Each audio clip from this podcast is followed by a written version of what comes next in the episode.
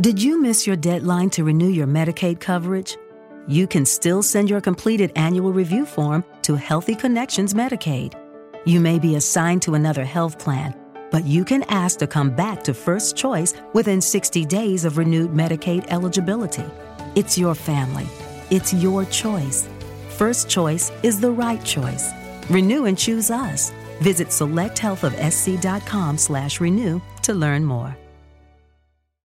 For the best T V viewing experience, witness the coziest maroons, the most vibrant and brightest moons, the eeriest and darkest tombs, and radiant and vivid hues in any type of room with the Neo Q L E D and OLED T Vs by Samsung. We're supposed to say Samsung, but that didn't rhyme, so you're welcome. Samsung, more wow than ever. What is going on, everybody? And welcome back to the Tuesday edition of the Stochastic N H L Strategy Show. I am your host, Josh Harris. We are back in our normal time slot today. I like lives before lock.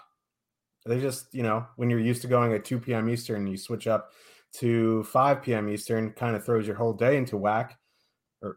Day out of whack. We're I'm out of whack. Yeah, I think it, I think it throws it out of whack. That would, yeah. Putting it into whack would be like, oh well, this is really nice. This is just part of my normal routine today. Yeah, yeah. We're off to a rip roaring start. Joining me as always, our resident Canadian fan, Slim Cliffy. How you doing, Cliffy?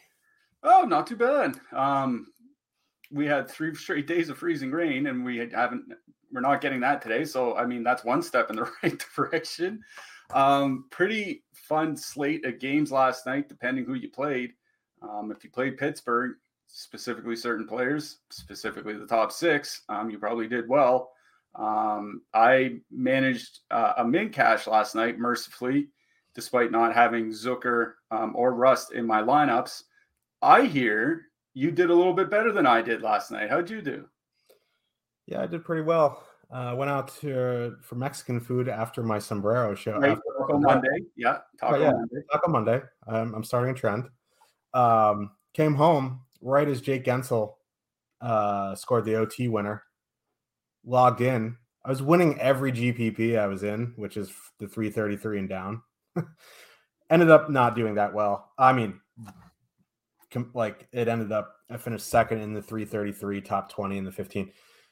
Made fifteen x my entry fees, but like you Josh stacked the Penguins, I Josh stacked the Penguins. We got out Josh stacked by our pal Paul Goodman, who chopped the fifteen and the five. Whether you like him, you hate him, you have no opinion on the matter. He is one of the best D F S players out there. So congrats to you. I uh, see in our chat, finished second in the N F L one fifty for twenty K Sunday. Congrats to you, Germ. So he's going to try out the four hundred dollars N H L contest tonight on DraftKings. Finally, we get uh, some good G P Ps on DraftKings today for this slate. Six, uh, eight-game slate. Feels like everyone's back-to-back. There are a ton of smash spots here. Um, James hates them. That's fine. You know, he's an acquired taste. Uh, like Chilean sea bass. I don't even know if that's if you acquire that taste. But I, I, I, does Chile have sea bass? I mean, I don't know. I, I'm not big on. I'm not up on my Chilean cuisine. Let's say they do have sea bass, and I mean, it makes sense. It's coastal country, but I just yeah. didn't know sea bass was regional there. The more you know, I learn something new every day, yeah. and it pairs well with a ninety-nine Bordeaux. But anyway, um. I completely forgot what I was talking about. We have an eight-game slate tonight, uh, so congrats to Mister G and anyone else who had a good night last night. This this slate is annoying from this standpoint. Almost every game, a team is in a smash spot, but there's so many teams back-to-back, a lot of back-to-back on the roads. Not much concentrated ownership. So if you're playing one to three lineups tonight, it's going to be really difficult to hone in on which stack you want to play. So hopefully you can navigate y'all through it. So let's get into it. Before you do, you know the drill. Give us a like and subscribe so you keep up with all of our shows, D F S offers, giveaways, and much more. Once you subscribe, hit that notification button to get alerts when our shows go live.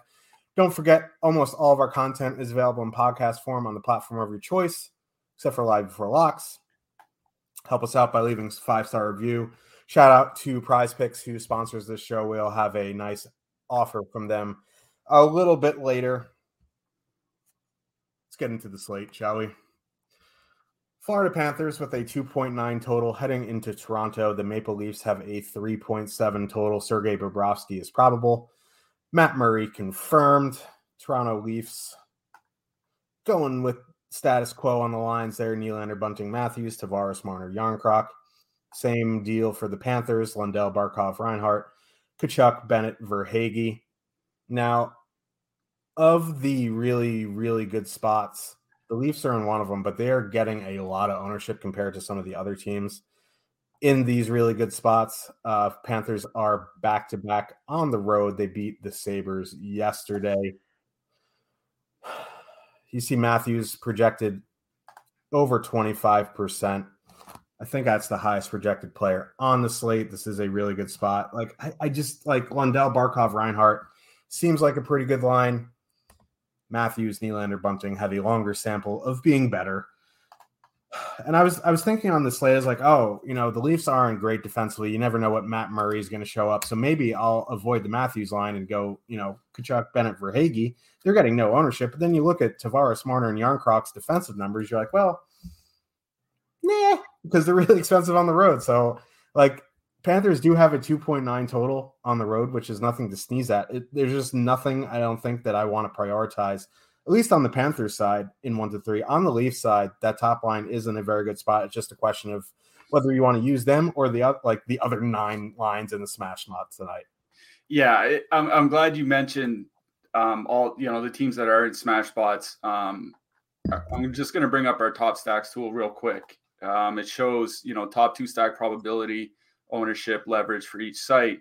There are four lines over twenty K tonight on DraftKings that are all twenty-three percent to thirty-two percent top two stack probability, and no other line is double digits. Like there's a clear delineation.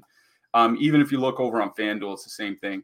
There's a clear delineation between the Winnipeg, Buffalo, Edmonton, and Toronto top lines and everybody else. And that includes the Minnesota top line, which sometimes would kind of be included in this conversation, but it's not really a great matchup for, for tonight. We'll get to them in a second. For this Toronto, Florida one, when I see ownership like this on Toronto, what it makes you do is automatically look at the other side. Um, I've watched a lot. I've watched hockey long enough to know that when the Toronto Maple Leafs are in a really good smash spot, particularly at home, um, not necessarily always going to come through. Uh, we just have to look back to that Arizona loss earlier this season. Um, that you know, that's not indicative of anything over a long stretch, but well, um, sometimes they play down to their competition. Yeah, that is that is one good point. And the reason I wanted to look at Florida is because that second line has been so good for the Panthers. Um, you were talking about Verhaeghe, Bennett, and Tkachuk being one of the lines that you might consider. Like I think with pretty good reason. Like they're approaching one hundred fifty minutes together, five on five. four point three expected goals for per sixty minutes, three point eight actual goals scored. Like, I think the league average for five-on-five goals is at about two point six. They're scoring three point eight, and they're doing that shooting league average, eight point five percent. Like, if this was a line shooting like ten to eleven percent or something, they like they'd just be off the charts offense, offensively. As they are, they're still borderline elite. Um, but as you mentioned, going into that Toronto two matchup, they had been really, really good defensively. As I mentioned on yesterday's show, something I like to do with lines, new lines that we've never really seen before get put together, like Järnkrok being put with Tavares back at like, I don't know what it was, middle December or whatever, early December.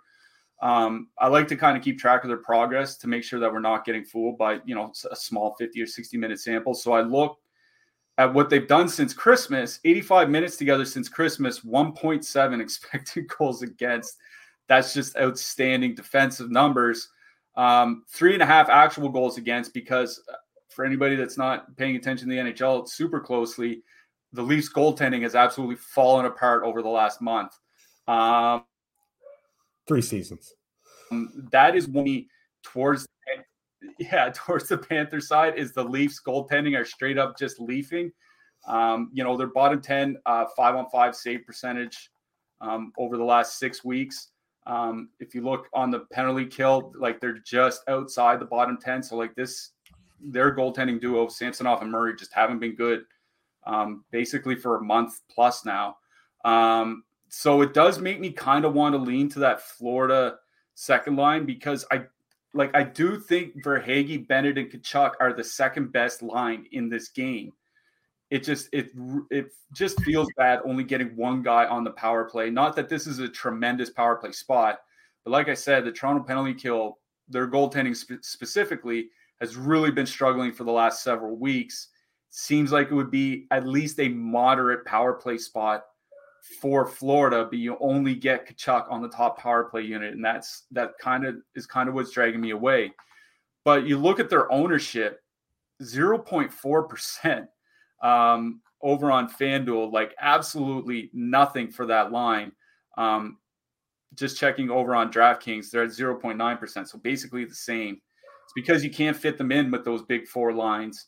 Um, so anybody that wants to play Florida two can't play those lines. And a lot of people will be playing one of those four big lines. So like if, if there is that big twenty dollars contest on D K tonight, like if you have a hundred tickets or whatever, or a hundred entries, or if you're playing in a smaller contest and you know, you're maybe you're playing the mini max and you're putting in seventy-five lineups or something like that, I would probably get a couple Florida twos in there because they have been really, really, really good together. Um, it's just a tough matchup going up against uh, Tavares, uh, Marner, and Järnkrok. On the Toronto side, I'm not really sure how tough that Florida top line matchup it, it really is. Like Anton Lundell is just not having a good season. That like there's just no way around it. Um, I was looking at his expected goals impacts up slightly from last year, but it's all on the defensive side. His offensive metrics are absolutely terrible. Um, and the thing with offensive metrics is that if you're terrible offensively, you're probably going to be turning the puck over pretty quickly to the opponent and having them come back in your end. So even as good as you are defensively, if you're constantly just, you know, giving the puck, turning the puck over and giving it to the opponent, it could make for a long night. So I don't think it's really that bad of a matchup uh, for um, for that top line of Toronto. I will say their numbers have fallen off. Again, I was looking since Christmas, three and a half expected goals for, two point seven actual goals, shooting seven percent. Now you'd expect them to shoot closer to ten percent.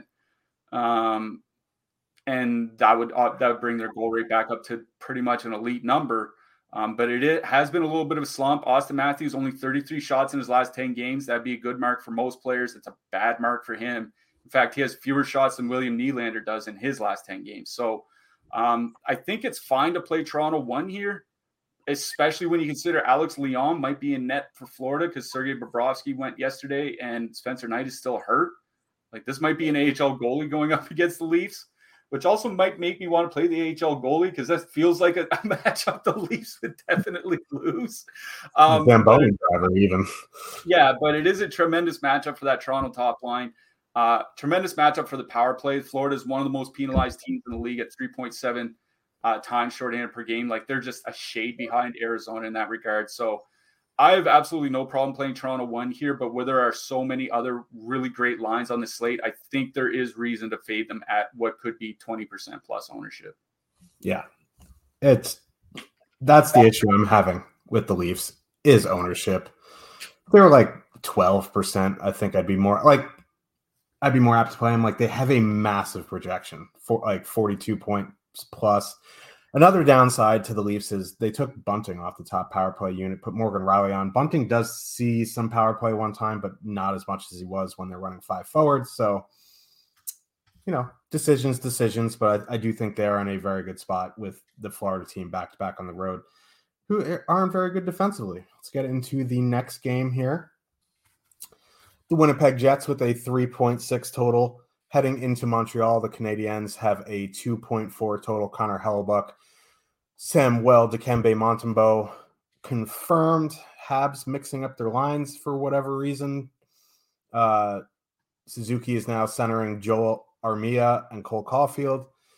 Kirby Dach is now center- centering Josh Anderson and Mike oh, Hoffman. Yeah, oh, wait, you, no, sorry, Duran is up on the top line. No, it's Jesse Ylönen on the top line, it looks like. At least that's what they ran this morning. They put three guys on the injured reserve, Armia being one of them. Uh, Juraj Slafkovský being another, and I think Michael Pezzetta was the third. So Montreal might actually be going eleven seven tonight um, because Mike, Mike Matheson is back in the lineup for them. Um, so I, I think Jesse Ylönen skated on the top line today, but he might be a healthy scratch, in which case they're just going to double shift Caulfield and Suzuki and just run a whole bunch of w- different wingers up oh, on the top yeah. line. That's what it was. They ran the three bottom six. They ran the second, third, and fourth lines, and they just had Suzuki and Caulfield together, which yes. they're going to double shift the absolute living, you know what, out of them. Like I think Suzuki could see close to twenty-five minutes here tonight because yeah. they, but it might not be good minutes because I think he just gets a lot more on the P K, not necessarily power play or anything like that. Like he's not replacing Michael Pezzetta on the power play. You know what I mean? Yeah, but that means, you know, Kirby Dach will be centering another line, which is bad news for Montreal because when Montreal doesn't have Dach with Suzuki and Caulfield, their defensive numbers on that top line take a hit. And this is a very, very, very good Winnipeg top line coming into town. Ehlers, Dubois, Connor. Ehlers seeing top power play time. That's what we've been clamoring for for the past, like, what feels like thirty-eight years. Um, he's been electric. He's up to seventy-six hundred on DraftKings now because he gets that power play time. Like last year, he was always in that like high fives, low sixes because he never saw the top power play time. Now he's just ho-humming along with Dubois and Connor. This is arguably the best power play spot on the night. Uh, they're not getting a much ownership. Talk me in or out of Winnipeg one here. Well, it's going to be tough for me to talk you out of them because I did write up Kyle Connor um, today um, for uh, the picks article. Um, free to read for anybody. You don't have to be a Stochastic subscriber or anything. Just head on over to Stochastic dot com, go to the N H L section, and you should see my article on the main page. Um, you know, six games since Ehlers' return, Kyle Connor's got five goals and nine points. Um, in one hundred five minutes together, Um, this season with Connor and Ehlers on the ice, four point one expected goals, four point six actual goals, just completely dominant offensively at five on five.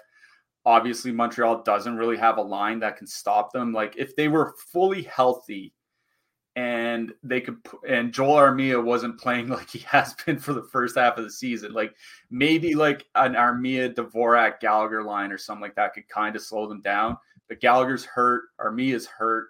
Dvorak has no help to go alongside him. There's no defensive matchup of concern on the Montreal side. So it's just a matter of whether you want to play Winnipeg or not.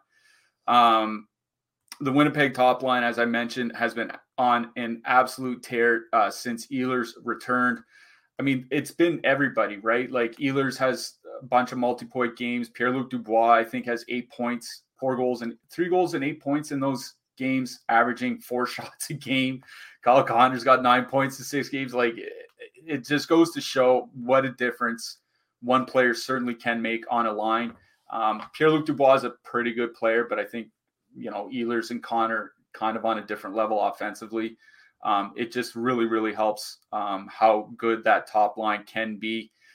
Um, Did you miss your deadline to renew your Medicaid coverage? You can still send your completed annual review form to Healthy Connections Medicaid. You may be assigned to another health plan, but you can ask to come back to First Choice within sixty days of renewed Medicaid eligibility. It's your family. It's your choice. First Choice is the right choice. Renew and choose us. Visit select health of s c dot com slash renew to learn more.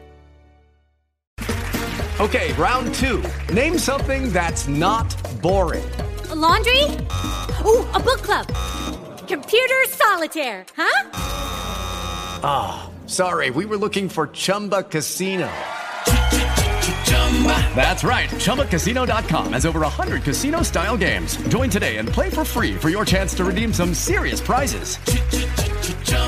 Chumba Casino dot com. No purchase necessary. Void where prohibited by law. eighteen plus terms and conditions apply. See website for details.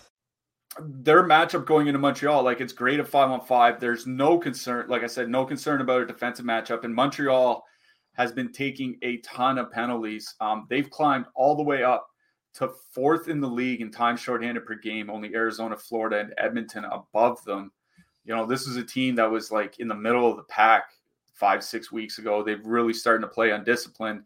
And obviously the penalty kill, uh, not very good either. Um, you know, ranking in the bottom ten by shots against, bottom five, bottom six by goals against over the last six weeks. It's just a great matchup at all strengths for that Winnipeg top line. The problem is this. It's not necessarily their cost. I think twenty-two thousand two hundred is pretty reasonable, pretty fair for what they've done and this matchup. It's Mark Scheifele, right? Um, Scheifele plays with them on the top power play unit. Um, Scheifele plays at the end of the game. So, like, if this is a six four game or something and Montreal has the empty net, it's going to be Scheifele on the ice, probably not Ehlers. You know what I mean? So just making a bunch of Winnipeg Jet stacks and leaving Scheifele out of it, it, it like I, I I certainly can see how Winnipeg one gets there on their own and Scheifele doesn't do a whole lot. Like you're you're going to see that, you know, just look at, at Pittsburgh with Crosby and Malkin, right? Like sometimes Malkin has a great night, sometimes Crosby has a great night, sometimes it's both together. Um, but it's not that, you know, that's it's not always the case. They both go off on the same night. So um you know, I, I think if you're playing a bunch of lineups, you are definitely going to want to have a few that are Ehlers, Scheifele, um, and Connor, because they do play on the power play together. You'll get that power play correlation, which is important for this matchup. And you'll also get Scheifele out at the end of games. Um, you know, Winnipeg's the king of empty netters, man. Uh, this is something that we brought up a lot on these shows. So uh, making sure if you have a ton of lineups, to make sure you get Scheifele in a few of them. Um, if you're only playing like one or two and you have Winnipeg in them, then it really comes down to decision time, what you want to do at that center position. Like, I don't think there's a straight right answer either way, because um, ownership isn't, isn't a concern here, right? It's not like this is going to be a twenty-five percent owned line like Toronto might be. Um, this could come in, these guys could come in under ten percent. So it's not a huge ownership concern. It's just a, a fact that there will be nights Um, where Mark Scheifele gets in on a lot of the power play scoring along with Connor and Ehlers, and you're going to want him. So just be aware of that. If you want to play the Winnipeg second line, I think that's perfectly fine. Um, they're coming in a little bit overowned, but not greatly. And if you assume that um, they're not going to see a ton of Caulfield and Suzuki, they should run over the depths. But, you know, Kirby Dach has been arguably Montreal's best defensive forward this year. So that might make it a little bit of a tougher matchup for that Winnipeg second line if that indeed ends up being the matchup. So honestly, I would just go to Winnipeg one, find a way to maybe get um, Scheifele in some lineups if you're playing a lot of lineups here tonight, but it's Winnipeg one that I like the best.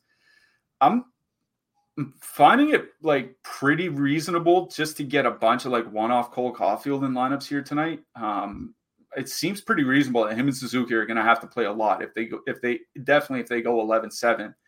Um, so if you want to two-man them, I think that's definitely in play. Just one off, off in Cole Caulfield. I think that's fine. Um, uh, we'll talk about defensemen at the end of the game, but Mike Matheson's back uh, for Montreal. And before he was injured, um, he was on the top power play unit, not Jonathan Drouin, because I think Drouin was out at the same time. So we don't know what's going to happen there, whether Dvorak gets booted and Matheson on, or Drouin gets booted and Matheson on, or Matheson just doesn't go back to the power play. We don't know what's going to happen, but just keep in mind that if you're playing some depth halves here, like somebody like Dvorak or Drouin might not get on the power play here in this game. Not that it matters. It's not a good power play spot for them, and they have a bad power play anyways, but just keep that in mind. Yeah. Always the more info, the better. And at a note uh, to add on to the, like the end of the game, if it is a close game, if you think it's going to be a close game, Winnipeg's played a couple close games the past week. They played, they won two one in Arizona against Arizona. Arizona had the empty net for like two and a half minutes, and Scheifele, Wheeler, and Adam Lowry were out there for basically the whole two and a half minutes. So you're not going to see Winnipeg one out there with the empty net. It's going to be Scheifele and Wheeler. Like, it's going to be.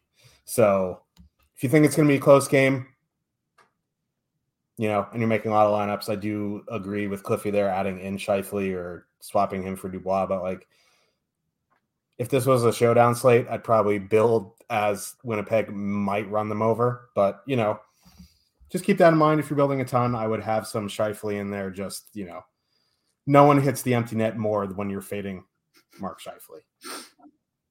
It's science. Let's get to the Soaker Bowl. Anaheim Ducks with a two point five total Heading into Philadelphia, the Flyers have a three point five total. Both these teams are back-to-back.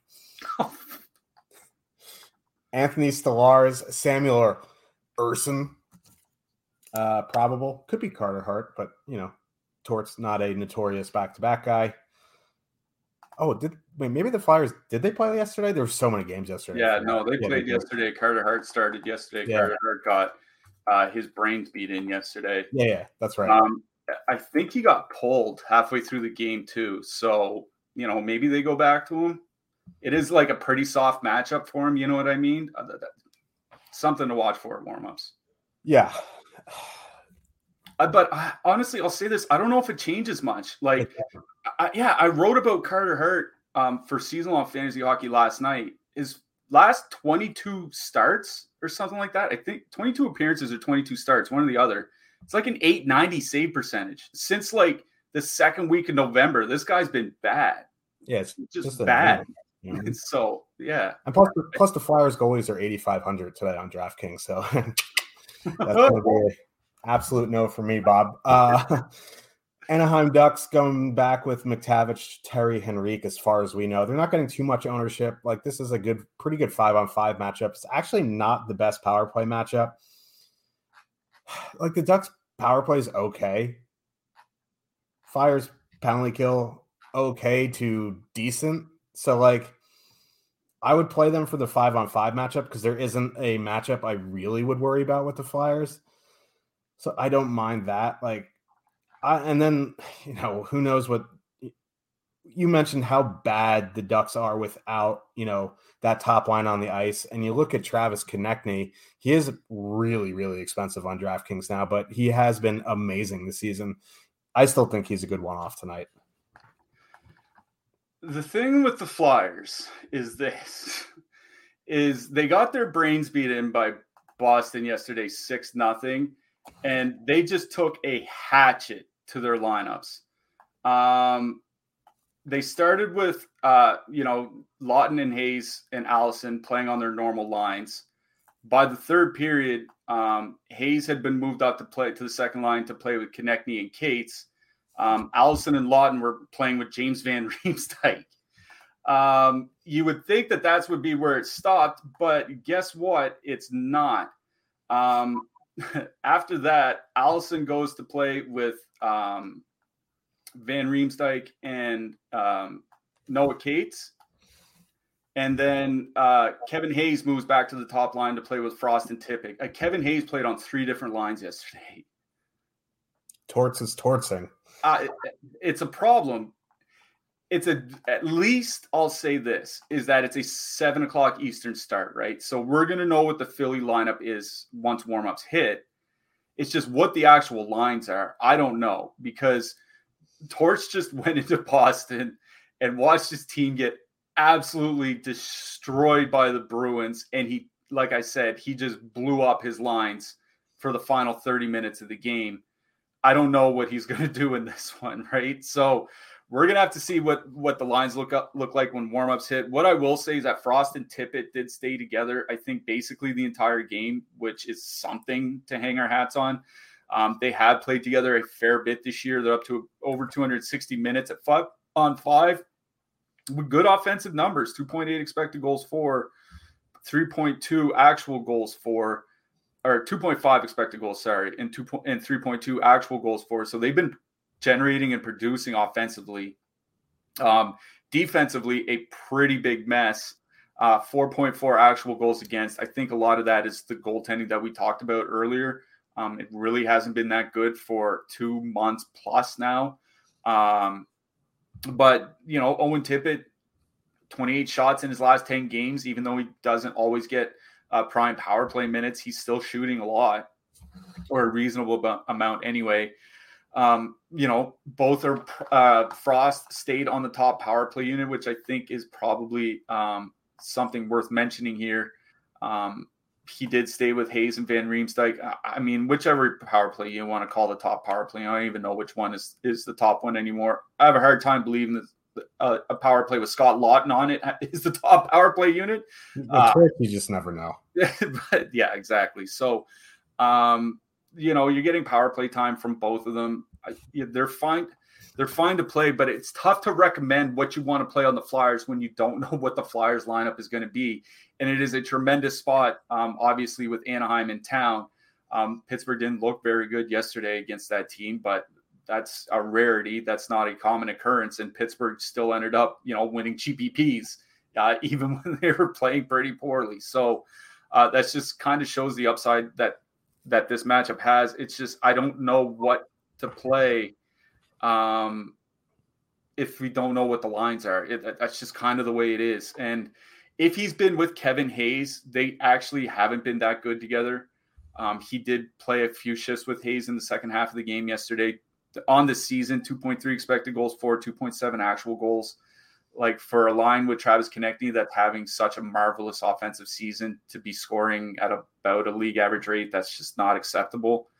So if Hayes and Konechny are together, I'll probably pass on that and just go play, you know, wherever James Van Riemsdyk is playing. But honestly, I, I just don't know what to say. We don't know what the lineup is going to be. It, it was just an absolute disaster in the second half of that game yesterday. So, I mean, for now, I'll say just, you know, play whatever line Travis Konechny's on because he's their best offensive player. But, you know, maybe it's Scott Lawton and, and Noah Cates that he lines up with in warmups, right? Like we just...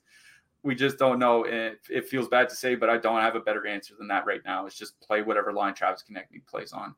Um, on the Anaheim side, you know, Henrik McTavish, Terry, uh, not very good defensively. In fact, very bad defensively. four point five expected goals against in sixty-five minutes since Christmas. Might be their best defensive line, though. That's the problem is that the Strome, the Strome-Zegers line um, actually a little bit better. Um, with Comtois there, not really a lot better. Um, but at least the top line, two point eight expected goals for, that's above league average. Um, they looked fine yesterday in the little bit that I saw uh, against Pittsburgh. They are fully correlated on the top power play. Not really a good power play spot, though. Um, the Flyers still the lowest um, shots against per sixty minutes in the league on the penalty kill over their last twenty games, and it's not even close. Like they're ten, they're they're clearing the next closest team by like ten percent. It's a pretty big gap. Um, and like they don't take a ton of penalties either, two point nine times shorthanded per game. I like the Flyer side here. It's just we don't know what the lineups are going to be, so people are going to have to pay attention to warmups. For now, I'll just say play Travis Konechny. On the Anaheim side, it's it like it's top line or bust. Uh, like I can't imagine Frank Vetrano and, ja- and Jacob Silverberg are going to break the slate here tonight. If I can hope for one thing from this game with Torts behind the Flyers bench is Trevor Zegras scoring a Michigan-style goal oh. and just watching Torts just melt. That would, that would be perfect. That would be absolute perfection. But this this game is an absolute festival.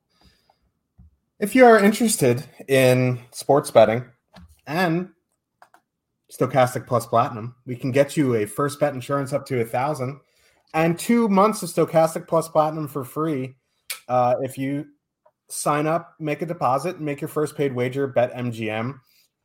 Uh, news here, the no-brainer deal expires in Ohio, Maryland, Illinois, Kansas, and Louisiana on January twentieth, which is Friday. And these offers aren't likely to come back anytime soon, so if you are in those states, take advantage of this now. You only have three days left. The link is in the description. Click that bad boy. Follow the steps. Uh, it's fairly simple. It's actually really simple. You need a Stochastic membership, which is free to make. If you don't have one, sign up at BetMGM. Place your wager. You'll get an email uh, from BetMGM, how to get your two free months of Stochastic Plus Platinum. And remember, the legal age for most for gambling in most states is twenty-one plus. And if you or someone you know has a gambling problem, call or text one eight hundred gambler. Let's move on to the next game here, which seems to be going overlooked, but we'll talk about it anyway. Minnesota Wild with a three point one total heading into Washington. The Capitals have a two point nine total. Capitals played yesterday. So Charlie Lindgren probable there. Philip Gustafsson confirmed. I don't know. Like, Peter Laviolette finally went back to Ovechkin, Strome, Sheary, and then broke them up in the game. they're going to be like, if they're together, I maybe have some interest there because they're going to avoid the Joel Eriksson Ek line. But again, like Gaudreau, Boldy, Hartman, good defensively. Kaprizov, Zuccarello, Steele, like have been slipping defensively, but they're still very good offensively. So at best, you'll be trading chances. And that reflects, that kind of reflects in the Capitals ownership. There isn't any. So that's an M M E there. On the flip side, like Capitals are a pretty good defensive team. Charlie Lindgren's had a surprisingly good season. So I don't know. Like, yeah, this game's going overlooked in ownership wise, because it just feels like you need, you know, you're not going to prioritize anything, but you know, there are a couple lines that I think that I would use if I was twenty to one fifty maxing. Yeah. I, I like did, Ovechkin did play on different lines yesterday throughout the game, but I think that was just a function of Nick Dowd being hurt so early. Like Nick Dowd got hurt in like his second shift. So I think Ovechkin ended up taking some shifts with the fourth line just to kind of even things out a little bit. So I, I, I'm assuming Strome, Sheary, and Ovechkin is, is going to be the line because it stayed together most of the game and they ended up winning. So, you know, I got to assume that they're going to leave um, that line together. And as we mentioned yesterday, they have finally started scoring their last four weeks, three point one expected goals, three point one actual goals per sixty minutes. The actual goals scored, not a lead or anything, but certainly a lot better than what they were doing Um, earlier in the season. The problem is, is besides Ovechkin, the rest of the line just hasn't been doing a whole lot lately. Dylan Strome has four shots in his last five games. Connor Sheary has four shots in his last five games. Um, you know, with uh, all the returning players, Dylan Strome's been pushed to the second power play unit, so you don't even get the power play correlation between Ovechkin and Strome anymore. So I, I'm not super stoked on stacking that top Washington line um, for this reason is that I, if Dowd is hurt, maybe it changes the way they attack, but they sometimes do like to use their third and fourth lines as a shutdown line. Did you miss your deadline to renew your Medicaid coverage? You can still send your completed annual review form to Healthy Connections Medicaid. You may be assigned to another health plan, but you can ask to come back to First Choice within sixty days of renewed Medicaid eligibility. It's your family. It's your choice. First Choice is the right choice. Renew and choose us. Visit selecthealthofsc.com slash renew to learn more. Lucky Land Casino, asking people, what's the weirdest place you've gotten lucky? Lucky? In line at the deli, I guess? Aha, in my dentist's office. More than once, actually. Do I have to say? Yes, you do. In the car before my kids' P T A meeting. Really? Yes. Excuse me, what's the weirdest place you've gotten lucky? I never win and tell. Well, there you have it. You can get lucky anywhere, playing at Lucky Land Slots dot com. Play for free right now. Are you feeling lucky? No purchase necessary. Void where prohibited by law. eighteen plus. Terms and conditions apply. See website for details. They'll be going out against uh, the Kaprizov-Zuccarello line. That would leave Ovechkin against the other two lines uh, for Minnesota.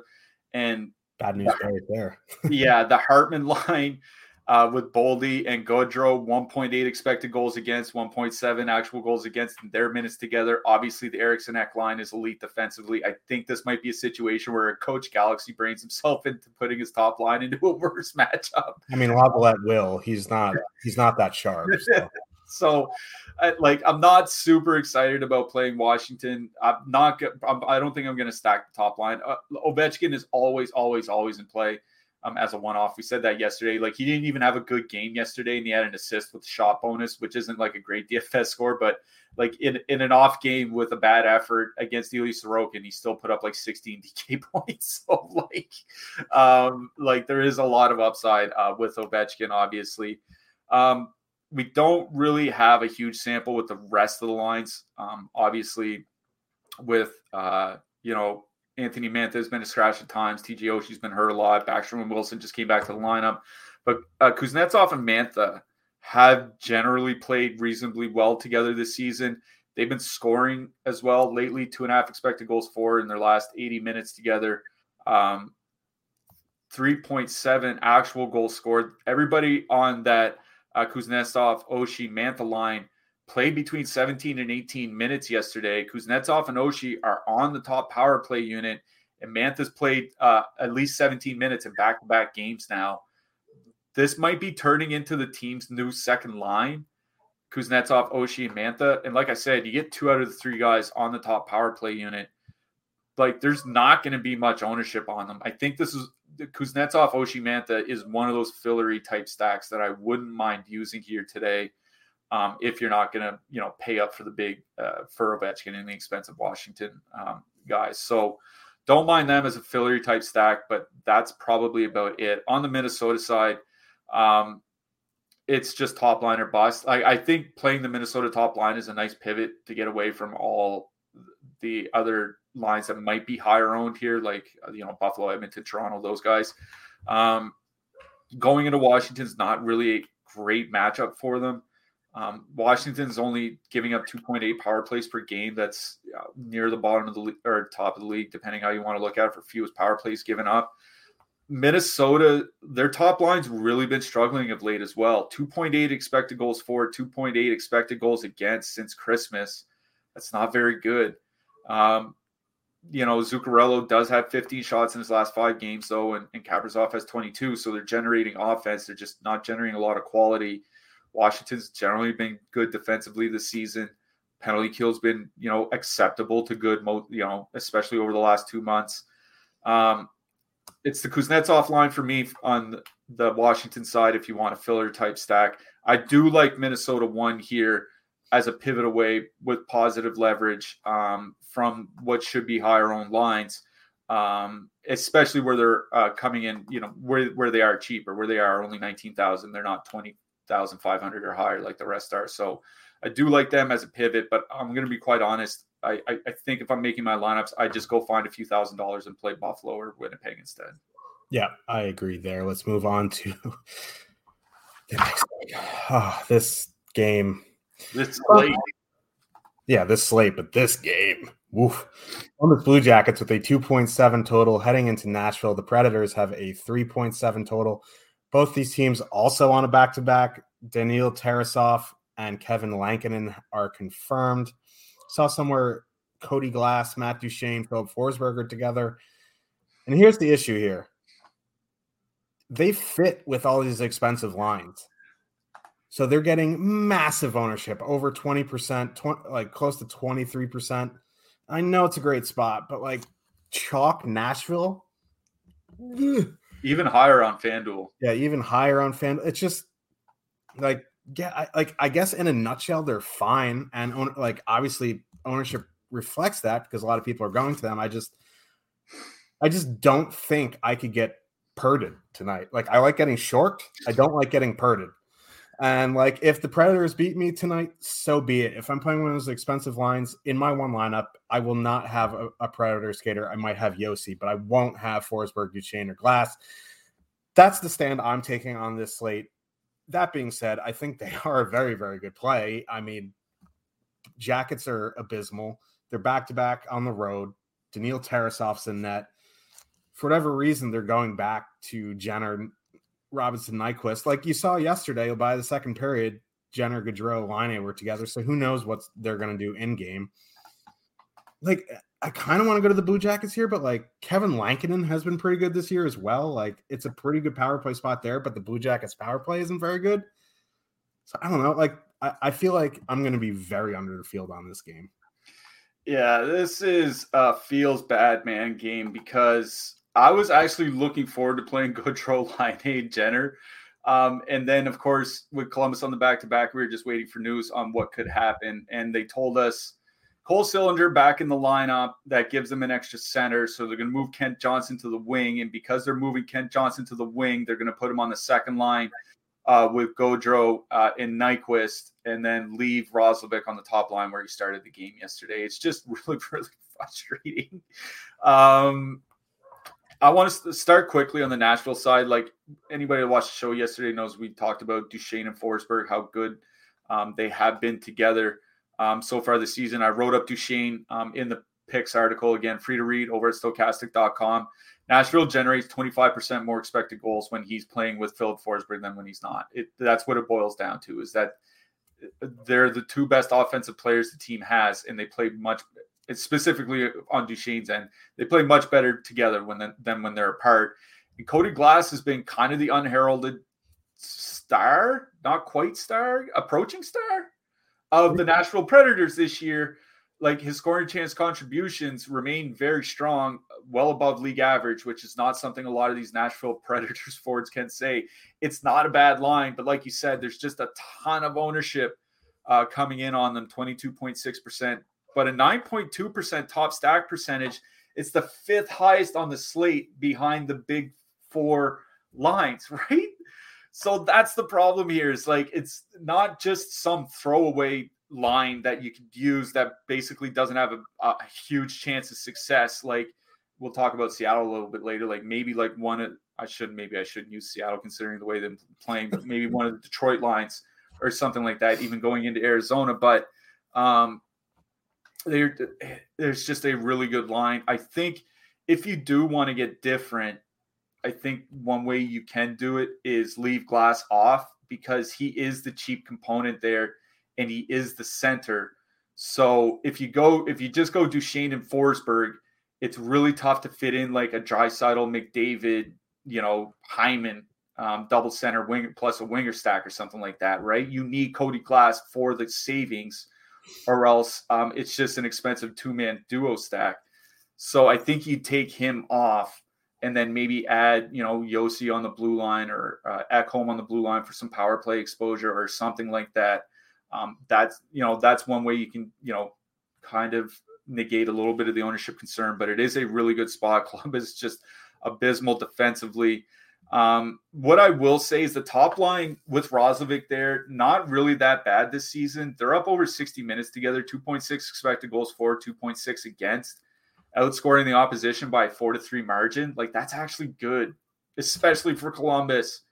So I think that's the reason I would stay away from Nashville, or two reasons. One, Columbus penalty kill is not that bad, or generally hasn't been this season. And two, I think the top line, um, Gaudreau and Roslovic together, play a little bit better than people might realize. Roslovic and Laine is a different story, but uh, at least Gaudreau's there to help them out a little bit. That would be the reason to not play them. The other reason is uh, with uh, Jenner and Nyquist together, typically not elite defensively, but fine, two point four expected goals against together um, this season. Um, without Johnny Gaudreau on their line, um, they're just giving up a lot of shot attempts. They're getting greatly outshot. Like the depth should be able to carry the play. So, you know, if you want to go to the Johansson line, go ahead. But they're going to probably come in, um, you know, with ownership somewhere in the teens because of how cheap they are. So I think if you want to play Nashville, you kind of have to figure out a way to get a little bit different, especially if you're in the larger contest. You do run the risk of being duplicated because, you know, those builds lead you to the same type, same teams that other people will be using, but it is a pretty good spot for them. On the Columbus side, like, especially where they're coming in over owned, which I find really just mind blowing for a Columbus team on the road being over owned. Like, I'm just going to pass. Like, if you want to play Roslovic, Klein and Gaudreau, I think it's not bad, but they don't, because they don't fit with any of the expensive lines, it could lead to some unique builds. Nashville is really, really bad defensively. It has been the goaltending that has bailed them out. If Lankinen doesn't stand on his head, Columbus could easily pop a few here tonight. Um, I just think I would be more inclined just to like one off Gaudreau or one off Laine than I would be to stack the whole line. Yeah. It's like, I just, I don't know how excited I am to play Columbus. I will say for the Nashville side, maybe a one-off Tanner Jeannot, a little action there, twenty-seven hundred. He shoots the puck, not getting too much ownership. We'll see. Uh, as we mentioned off the top, we are sponsored by PrizePicks. Click the link in the description below to get one free month Stochastic Plus Platinum and up to a one hundred dollars deposit match bonus when you sign up and make a deposit with PrizePicks. Easy enough. It's a daily prop-based contest, no sharks. So Jake doesn't steal your money, no optimizers, so I don't have to deal with copy and pasting or mass entries. Five-player lineups can net you up to ten x your entry fees. You can use your knowledge of multiple sports with cross-sports entries. Now, uh, I have a couple tonight. If you are on PrizePicks, you'll know that they do a Taco Tuesday. It's Taco Monday, PrizePicks. They do a Taco Tuesday special, and they have one on Connor McDavid. He, they dropped their his shots on goal from four to two and a half, so I would take advantage of that. I think it's for another, you know, hour and fourteen minutes. I think they have it up there. And also, Under the assist tab, I have um, Roman Josi over zero point five assists. So if you want to tail those picks, go and sign up for PrizePicks and click the link in the description below. Get your free month of Stochastic Plus Platinum and your one hundred dollars deposit match bonus. Let's move on to the next one. Buffalo, the Buffalo Sabres, have a three point seven total heading into Chicago. The Blackhawks have a two point eight total. Craig Anderson probable, Peter Mrazek confirmed. Buffalo played yesterday. They looked meh against the Panthers. Now they get a very softer matchup we'll go with. You have some concerns about the lines. I think this is a pretty good bounce back spot for Tage Thompson. I don't think he's scored in the last five games. One of the better power play spots on the night. Um, Alex Dellach in concussion protocol. Peter Mrazek has been awful. He gave up like seven goals on eight shots against the Kraken the last time out. Um, assuming Buffalo ones together, they're not getting too much ownership and they have a very massive projection. I like going back to them. We'll just have to wait and see if they will be together. Suspicions for me are, are they are, but you just don't know. Yeah, this is my concern is this is a team that's ostensibly still in a playoff race. Um, I think they're five points back right now and they still have games in hand. So they could easily just, you know, win a couple games and be right neck and neck for a playoff spot. And they've lost four of their last five, including yesterday. Like you said, um, the top line really hasn't been that great this month. You know, we're in week three of January. Eventually the coach is going to press some panic buttons. That's just what coaches do. Now, as you said, Chicago feels like a really good get right spot for this line, right? Like if, if you want them to bounce back, Chicago's probably the place to do it. Uh, but maybe, um, you know, after we, who was it? Colorado lost to Chicago over the weekend in Chicago or before the week or last week. It was uh, Saturday. Yeah. yeah. Maybe Buffalo saw that and was like, you know, we don't want that to happen. We're going to mix around our lines. We just don't know. I, I agree with you. I'm inclined to think that the top line stays together. Just make sure you pay attention to warmups because it wouldn't surprise me. You know, if we see Alex Tuck move down and Jack Quinn moved up or, or something like that, or Casey Middlestat moved up or whatever. A big problem for Buffalo this month is just missing the net. Um, I was actually looking at their shot attempts and shots on goal numbers. In the first ten weeks of the season, the Buffalo top line landed fifty-five percent of their shot attempts on net, which means fifty-five percent of their shot attempts turned into shots on goal. In the month of January, it's forty-six percent, which means an extra one out of every ten shots is that they're taking is uh, either being blocked or missing the net. Those things tend to even out, and it is a small sample, but it is a concern right now because the shots that they're generating just aren't, um, you know, testing the goalie, um, which is part of the reason why they haven't been scoring a lot of late. But Chicago's just, you know, they're awful defensively. Um, they're at or near the bottom. Of the, they're at or near the bottom of the league in every defensive and goals against metric, both five on five and on the penalty kill. Whether you want to look at the full season, or whether you just want to look at the last six weeks, just an abysmal defensive roster. So I'm, I'm with you. I think Buffalo is one of the lines um, that if you want to avoid Toronto's ownership that you should definitely pivot to. Um, even if they are broken up, there are um, expensive lines later this slate, um, Edmonton being one specifically. Um, I, I guess the only one um, that you can kind of, you know, mix and match um, if you do need to break up your Buffalo stack for some reason. I really do like the Buffalo top line here. Um, Chicago's penalty kill still just really, really bad. So uh, Buffalo top line, I'm a huge fan of them. I wrote up Victor Olofsson in the picks article this morning. The Middlestat Jost Olofsson line is basically the team's second line now. Um, Over their last, I think, seven games, they're all playing between sixteen and seventeen minutes per game, and that's without top power play time. Those three guys are getting the most ice time outside of their power play forwards. It's not Quinn, it's not Peterka, it's not Okposo, it's not those guys. It's Olofsson, Middlestat, and Jost. So I don't mind. I don't know if I would full stack Buffalo two, um, but a one-off, or I guess they're Buffalo three in the lineup builder or top stacks, but a one-off Victor Olofsson, I think makes some sense. Maybe a one-off Casey Middlestat, something like that. I don't know if I would full stack. They're coming in with too much ownership, but I do think a, a one-off Victor Olofsson where he's playing sixteen minutes a game and not thirteen minutes a game um, in this matchup makes a lot of sense. On the Chicago side, I, I kind of wonder if these players get overlooked. Like, they're not coming in with a ton of ownership. They're coming in a little over-owned, but not heavily. Chicago's top power play unit, I mentioned this in our Discord, has been only a little bit worse than the Florida top power play unit this year. Chicago's power play is actually pretty good. Um, it's the only thing that's good about their team besides Alex Stalock, who's not starting. Um, but it is pretty good. And the Buffalo penalty kill is pretty bad. So I don't mind, you know, one-off Taylor Radish. I think Patrick Kane's always available as a one-off. If you want to do like a, a, a Kane Domi two-man or a Kane Radish two-man or something like that, I don't mind stacking across even strength lines. I don't mind the power play guys for Chicago in this game. Yeah, I mean, they have a two point eight total. It's not like it's two point three. They're not expecting anything to happen.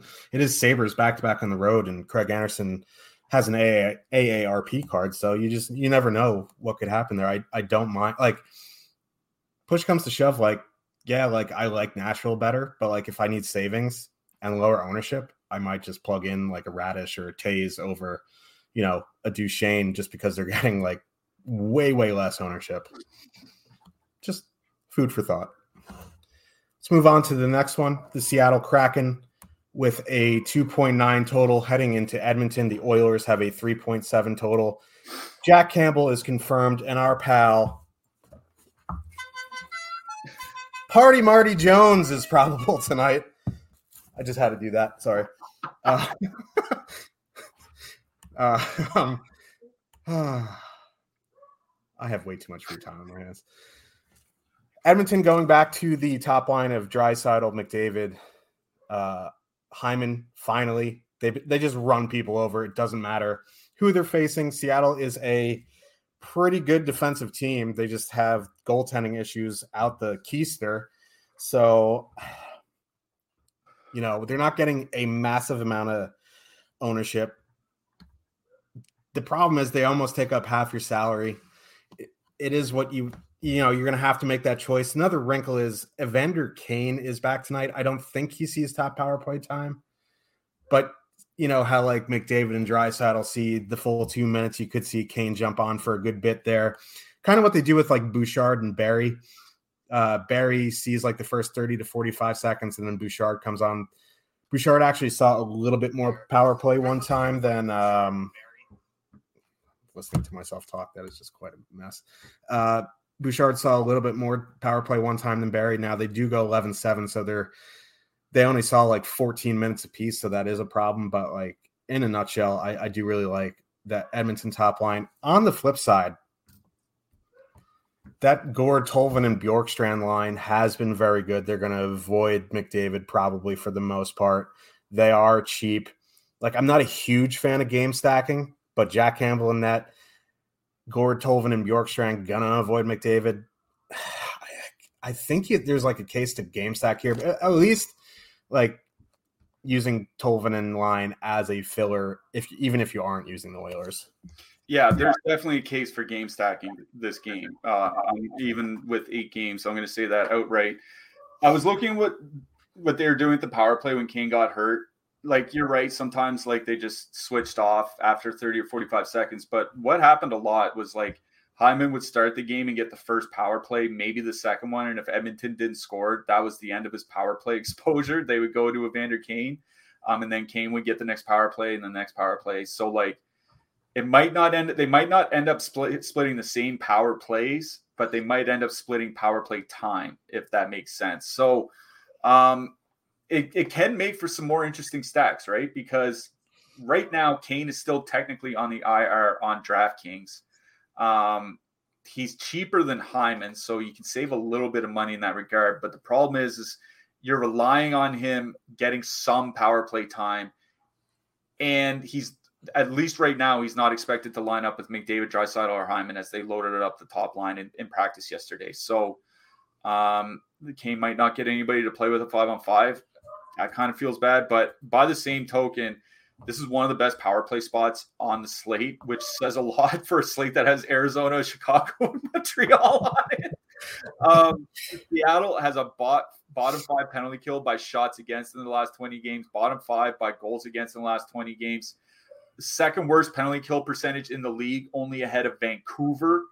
Um, Edmonton, obviously the best power play in the league. So I, I get there are pricing concerns here. Um, you can't play everybody. I do think there's merit to playing Evander Kane instead of Zach Hyman. If you're worried about how they're going to split the power play time, don't play either of them and just play Ryan Nugent-Hopkins instead. Um, there you go. Yeah, exactly. Now, that makes it a triple center.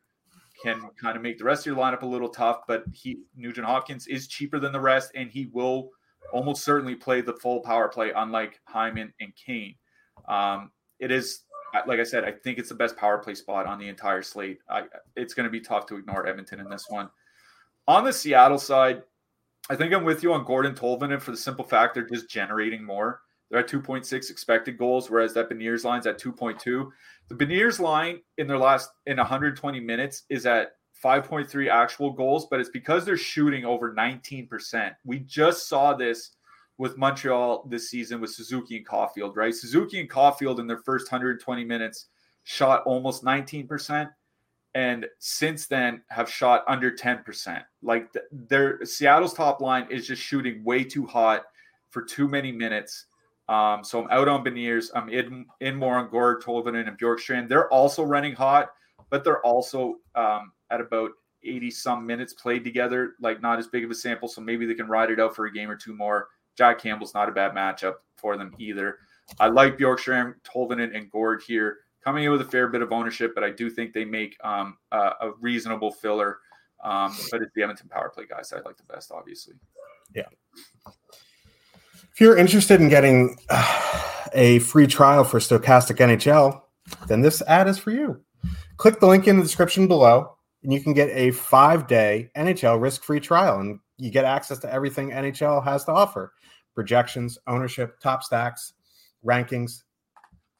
For me, the most important Discord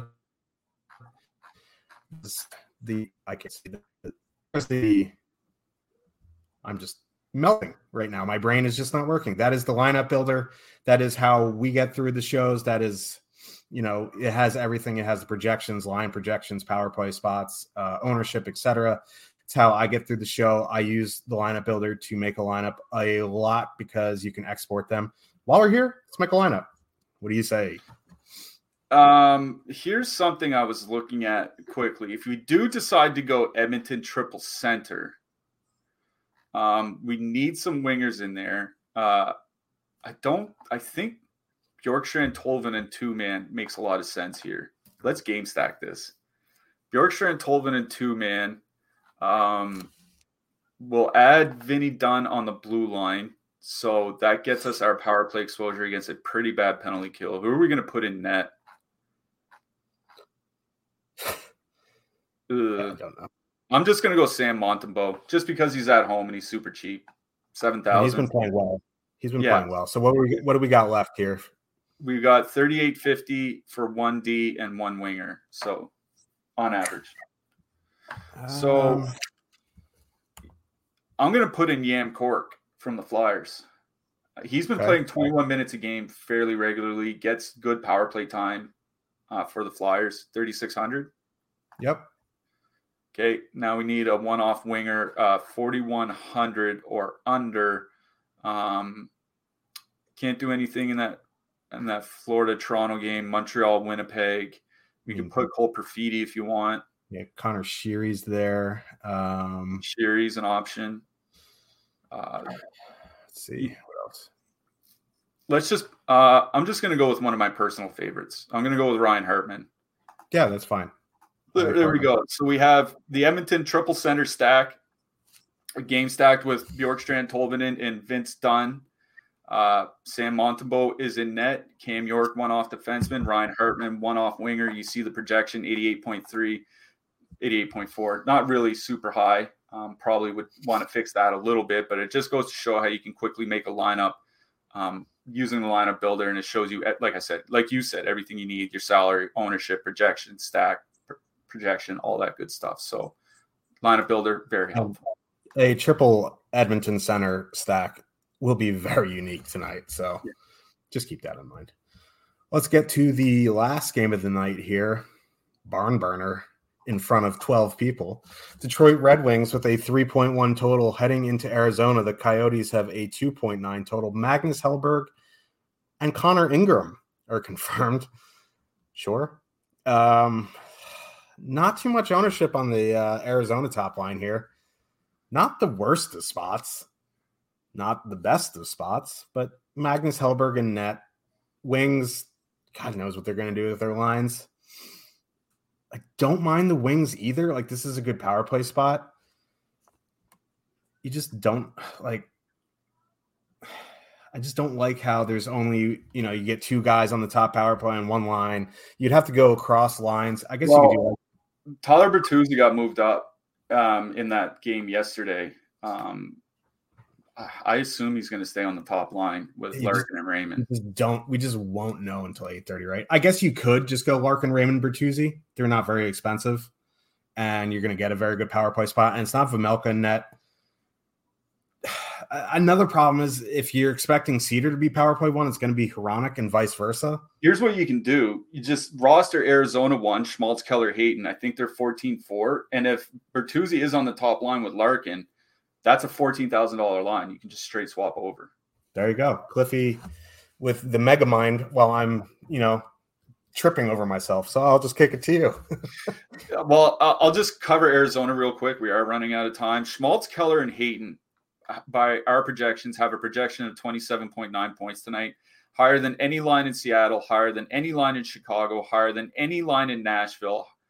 Sec, it would be just behind the Alex Ovechkin line from Washington, higher than any line we have. Oh, sorry, higher than two of the three lines from the Flyers. Like, they're getting a reasonable projection for their price, and they're not coming in with that much ownership. Um, Top Stacks tool has the Arizona top line coming in between five and six percent, three to four percent top two stack, a little bit of negative leverage, but it's not that bad. Barrett Hayton's played pretty well alongside Clayton Keller. That's the one thing that I wrote about in that picks article, because I actually wrote about um, the Arizona top line um, over the last three seasons with Keller, Schmaltz, and Hayton together. two point seven expected goals, three point two actual goals, fifty-one point fifty-one percent of the expected goal share. Like, those aren't great numbers, but they're good numbers, and they're effing unbelievable considering it's the Arizona Coyotes. They've been really good. There's no matchup concern that bothers me on the Detroit side, um, especially with Ville Husso unlikely to start. I imagine it's going to be Hellberg and net. Hellberg's confirmed, so yeah. Okay, well, there you go. So, um, it, you know, Detroit's penalty kill has been pretty bad in their own right. I do like the Arizona top line here. I, you know, if you don't want a full stack him, I think Keller's a one-off makes sense, or Hayton as a one-off makes sense.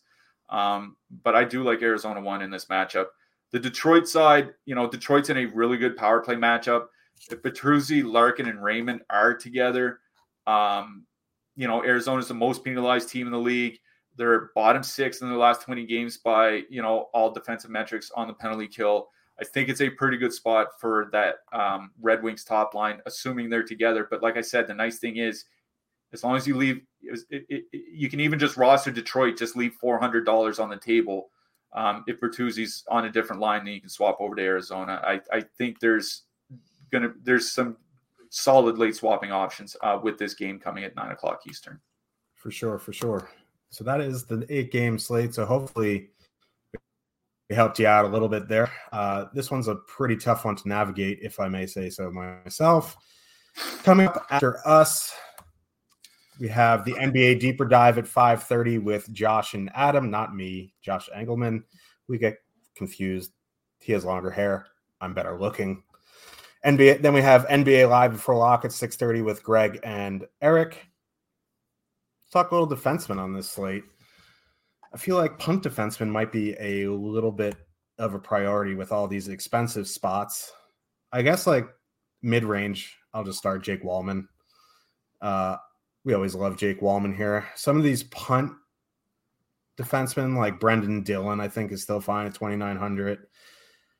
Uh, Jonathan Kovacevic is min price. Now, if if uh, Montreal does go eleven seven, that might change things. But if they go twelve six, he has been playing a good amount of minutes. Cliff, you mentioned Cam York. I almost said Yam. Like I, I'm Yam corked here. Uh, Nick, Nick Seeler, not too bad. Juho Vakanainen, min price. That's just like beggars can't be choosers there. Don't mind Nick Jensen or Martin Ferravari. Anyone else you liking as these punt guys? Yeah, Andrew Peak. obviously, for Columbus, um, yep. twenty-plus minutes shot blocker. I like Jake McCabe. He's a little bit more expensive for Chicago, but um, he's a big shot blocker that could get that bonus here tonight. Also, Owen Power. He's been averaging twenty-four minutes a game, I think, over his last five games. Pretty good matchup uh, for Buffalo tonight, obviously, so don't mind Owen Power. Paying up a little bit, Gostisbehere, Riley, and Nurse is kind of like my holy triumvirate of the middle middle of the pack guys, uh, especially I think it's a pretty good power play spot for Arizona, and that's getting a little overlooked. For the expensive guys, Tony D, I think, is fine because it is Anaheim. Um, I think I'd rather just pay down for Yamcork, and if I want to pay up, go to one at Dolan or Yossi. Yeah.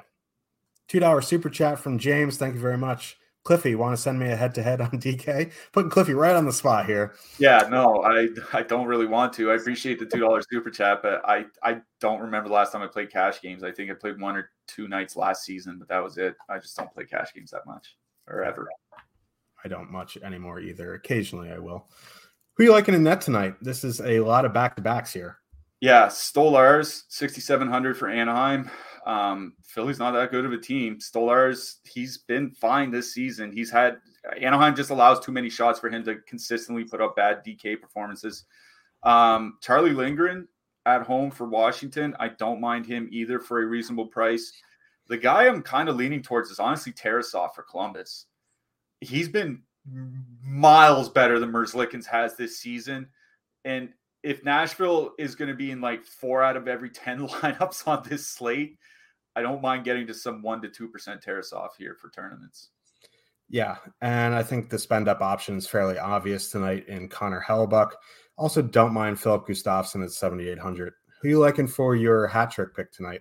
Not spicy, but definitely from a bad team. We're going with Mister Clayton Keller. I want to keep up my Spice Lord title here. I just don't know if I can do it tonight. I can't. I, I can't. I'm going Nikolai Ehlers. I'll be back, yeah, spicy. Okay. Nikolai. Yeah, Ehlers. That's fine. Yeah, that's fine. That's fine. I was gonna say like Dylan Guenther, and then I was just gonna like just uh, that's just not even possible. I, I might have handed in my resignation. Yeah, yeah. Nikolai. Noted. Nikolai Nikolai Ehlers and uh, I already forgot yours because Clayton Keller. Clayton Keller. Clayton Keller. Now, uh, so yeah, good luck tonight, everybody. I think we'll be back on Thursday. I haven't peeped the schedule tomorrow, but I would imagine it's a shorter slate. So good luck, everybody. See you in Discord. See you on Twitter. We'll see you on Thursday. Good luck, everyone.